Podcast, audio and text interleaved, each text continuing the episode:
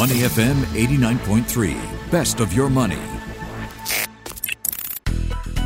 Read with Michelle Martin on Your Money, only on Money FM 89.3. This is Read. I'm Michelle Martin. Today, in conversation with Jung Chang, best-selling author of Wild Swans, her family biography, Mao, The Unknown Story, and my personal favorite, Empress Dowager Cixi, the concubine who launched modern China. Her books have been translated into over 40 languages. Her latest, launched this month, is Big Sister, Little Sister, Red Sister, a story of love, war, intrigue, glamour, and Betrayal, a book that takes us on a sweeping journey from Canton to Hawaii to New York, from exile quarters in Japan and Berlin to secret meeting rooms in Moscow. It is a group biography of the Soong sisters who helped shape 20th century China. This is a fairy tale story, so it's very well known by people who grew up in China and probably around the world of Chinese descent. Mm. So, why mm. did you think that this story was important to write about now? I wasn't interested in them yeah. when they were fairy tale figures. That's precisely why I resisted writing about them. When the my biography of the Empress Dowager Cixi finished, um, published in 2013 uh, when I was thinking about another subject. And I ruled out writing about the three sisters because they weren't real to me. They were very well known. I mean, somehow they married famous husbands. And, you know, I couldn't feel they were real people. So I didn't write about them. And instead, I chose to write about Sun Yat-sen.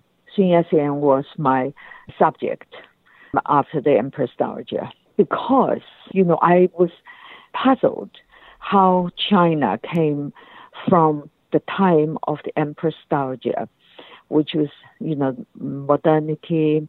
And when she died in 1908, she had committed herself to building a constitutional monarchy with an elected parliament. And China was extraordinarily free and open and so on. And then, yet, four decades later, Mao seized the power and closed off China and uh, thrown China into this totalitarian abyss. And what happened in these four decades, which led to this change? Mm. Puzzled. And Sun Yat-sen was the most important man responsible for this development in these four decades. So I wanted to write about Sun Yat-sen. And also Sun Yat-sen was a program setter who made policies that affected the shape of Chinese history. And so he was like Mao and Empress Dowager Cixi. So I wanted to write about him. But after I've done a lot of research, I got a bit bored with Sun Yat-sen because he was another those of these political animals who were completely single-mindedly pursuing one thing, that is his power. But during the research, I discovered that his wife and her sisters were far more interesting characters. They became real people to me. Real people meaning, you know, they had their emotions and they were passionately in love. They were let down.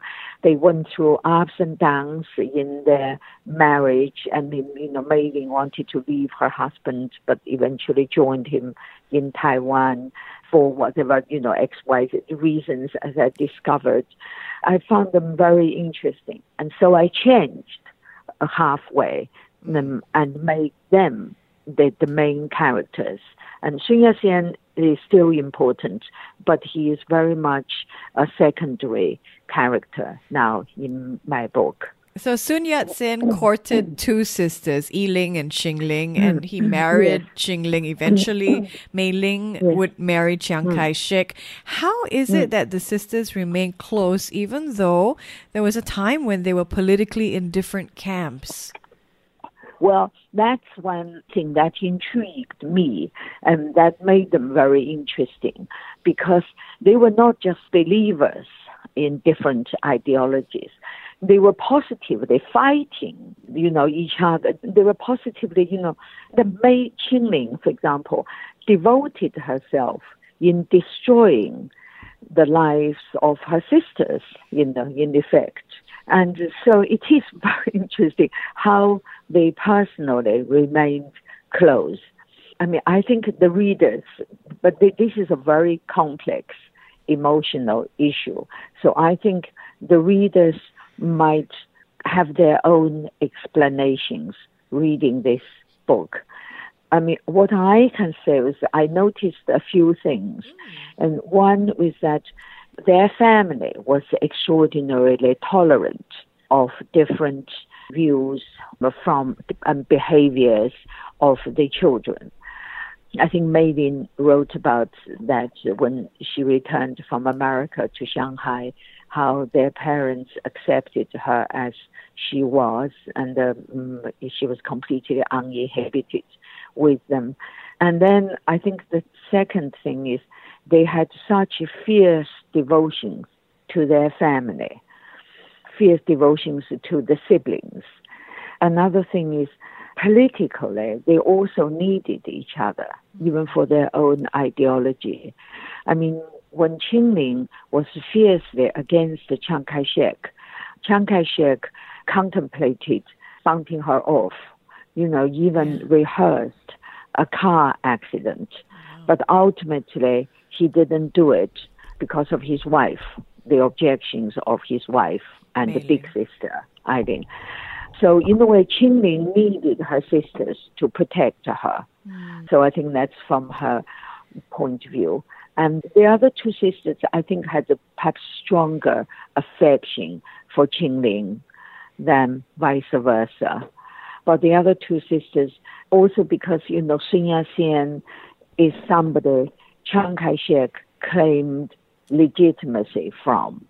And so it was some political calculations, I no doubt at the back of their minds, but their devotion to each other, the emotional attachment to each other was, I think, the most important thing. Let's switch gears from the sisters to you, Jung mm. Chang. If I'm not wrong, your first two books took 20 years of your life each. Mm. Wild Swans and Empress Dowager Cixi. What did this book take in terms of, you know, a toll on your life or what did it take from you? Actually, of my previous three books, Wild Swans took only two years. Oh. It was extraordinarily easy to write. I guess because that was my own life story and my mother, and my grandmother. And um, I also, I've been writing part of that story in my head when I was in China, you know, when I was there, when I loved writing, but I couldn't put pen to paper because of the political persecutions of writers.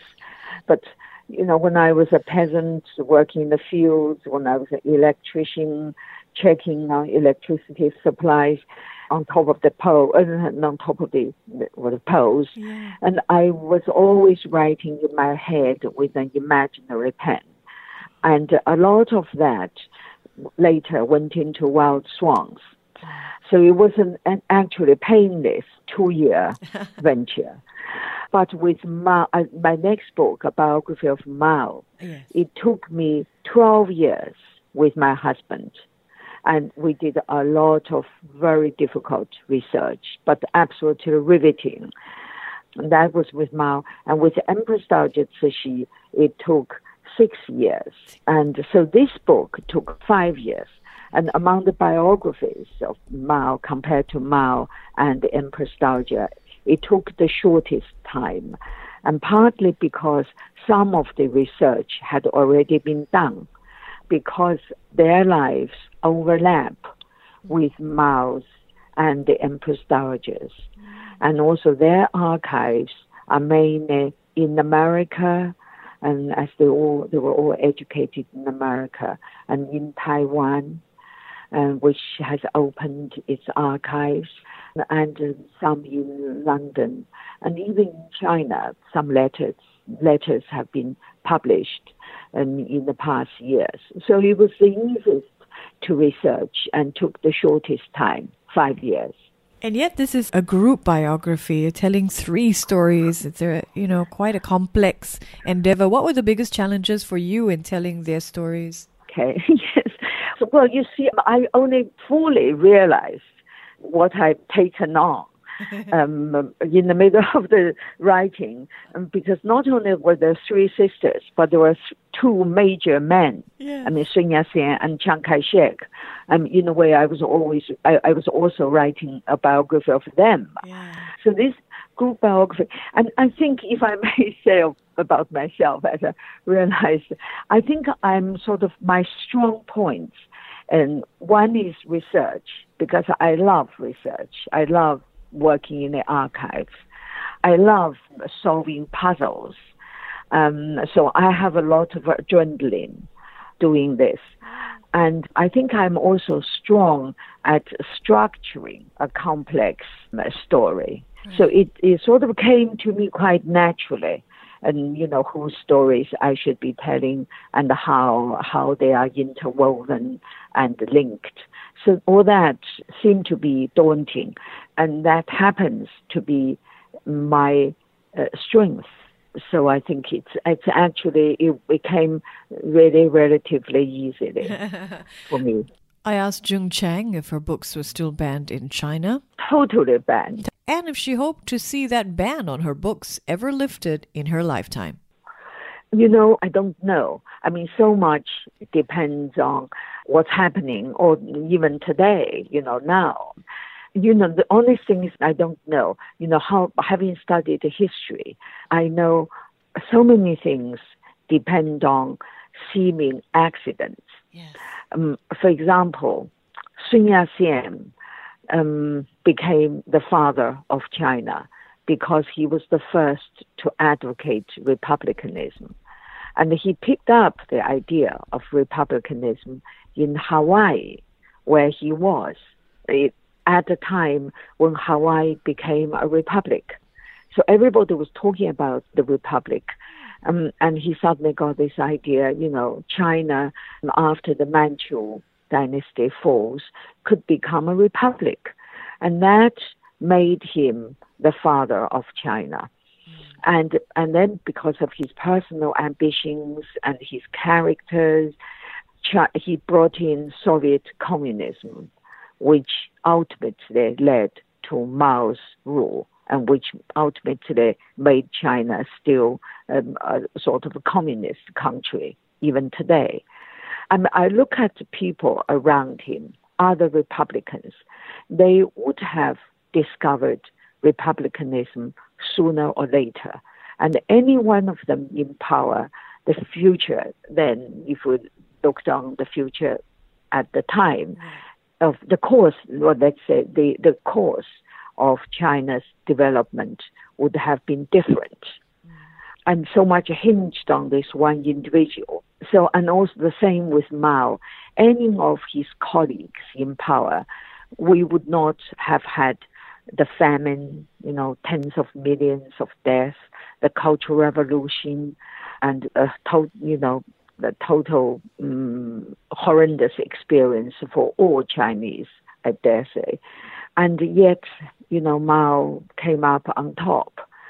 So I don't know the mm. current power power structure, you know, the power struggle, if I may, if you may say, mm. um, and the whole what's going on. Basically, I don't know what's going on in Beijing. I haven't researched it. It's impossible to tell as it's still going on. So I really don't know. But of course, I hope so. I hope, meaning, I hope my books will be read one one day in China. That's Jung Chang, author of Big Sister, Little Sister, Red Sister, Three Women at the Heart of 20th Century China. Great new biography to pick up by the author of Wild Swans. What a privilege it was chatting with her. I'm Michelle Martin. Keep reading with me here on Money FM 89.3. To listen to more great interviews, download our podcasts at moneyfm893.sg or download the SPH radio app available on Google Play or the App Store.